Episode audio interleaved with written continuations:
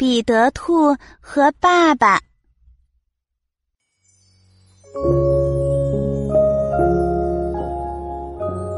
彼得坐在门前，飞快地啃一根鲜嫩多汁的胡萝卜。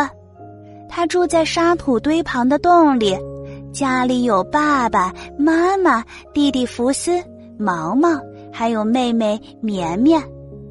沙土堆旁有一棵低矮茂盛的冷杉树，树枝像个大盖子，几乎垂到地上，把门捂得严严实实。彼得在这里吃胡萝卜很安全。其实他一点儿也不饿，可除了吃东西，也不知道该干什么。如果不吃完，福斯、毛毛和绵绵知道了。肯定会来抢，在几个活泼的弟弟妹妹面前，彼得根本没有秘密。要是彼得只有一个弟弟或妹妹，情况会好得多。而现在，彼得相信只有吃进肚子才最保险。胡萝卜是爸爸给的，非常新鲜。下面长着几根须，头上有几片嫩叶。彼得把胡萝卜吃掉，留下叶子当饭后点心。他先啃掉外皮，然后像削苹果一样，一圈圈的吃里面。不一会儿，他把胡萝卜吃了个精光，然后一屁股坐在地上，想找一片干净的树叶擦擦嘴。爸爸从小就教育他要讲餐桌礼仪，妈妈也这么说。这时，彼得发现马路对面有一大片毛蕊花，它的叶子大大的，毛茸茸的，是长毛兔最好的餐巾纸。他赶紧蹦过去，用叶子把嘴巴和爪子仔细擦干净。胡萝卜很大。吃饱后，他觉得衣服有点紧，便解开了夹克衫最下面的扣子。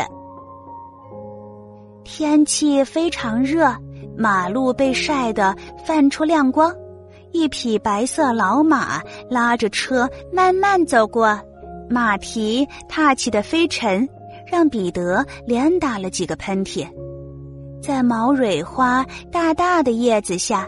彼得觉得很安全，除了老马，没人发现他。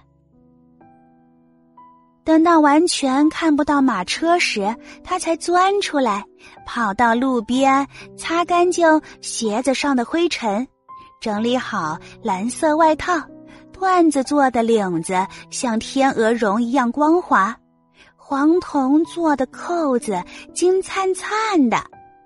收拾一番后，彼得又光鲜亮丽了。他跑回家，爸爸好像要出门。他猜的没错，爸爸准备去市场转转。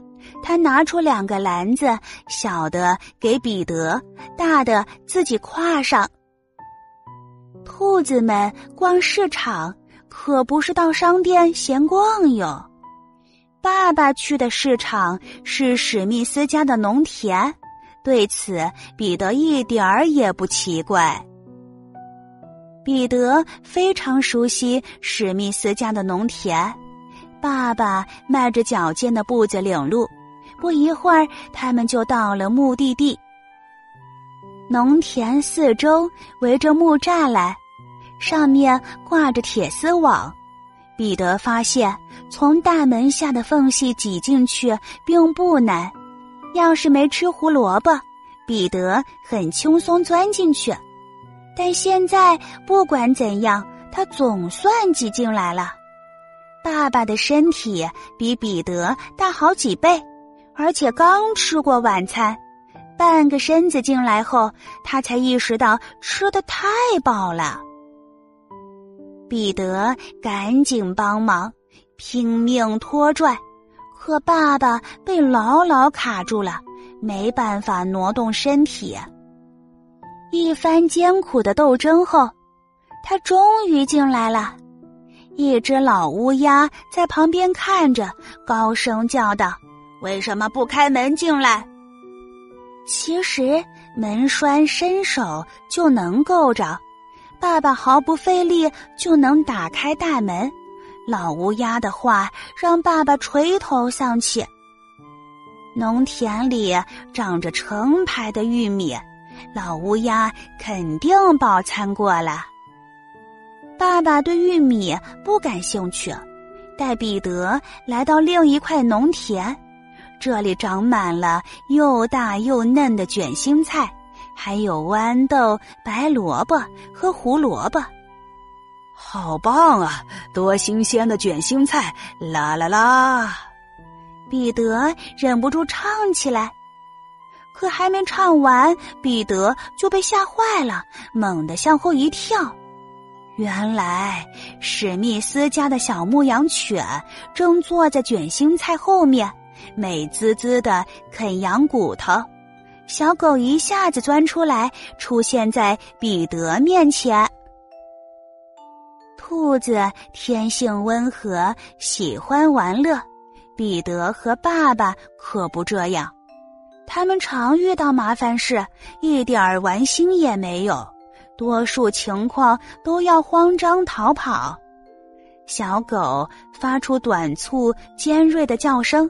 扑过去表示友好，彼得和爸爸吓坏了，撒腿向农田另一头跑去。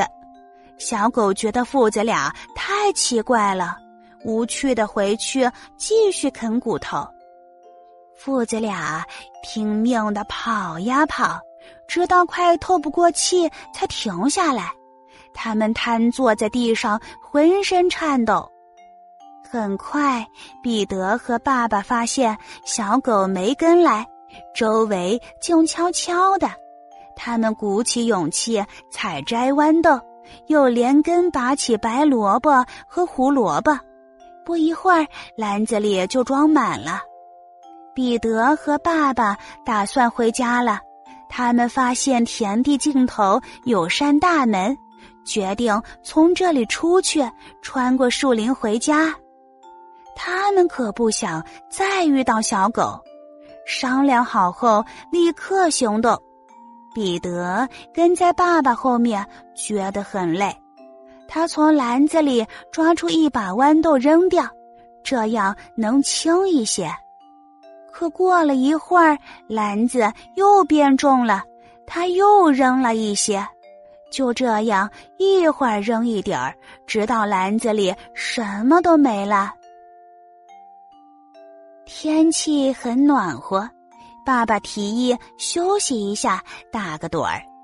彼得愉快的同意了。他把篮子藏在树后，这样爸爸就看不到了。趁爸爸睡着，彼得把大篮子里的东西倒一半到自己的篮子里，然后也躺下美美的睡了一觉。爸爸醒后气得大叫。彼得，彼得，那些鸟儿吃了我们一半的豆子。彼得听了没敢吱声。妈妈做晚饭时发现豌豆不够，于是听到了这个故事。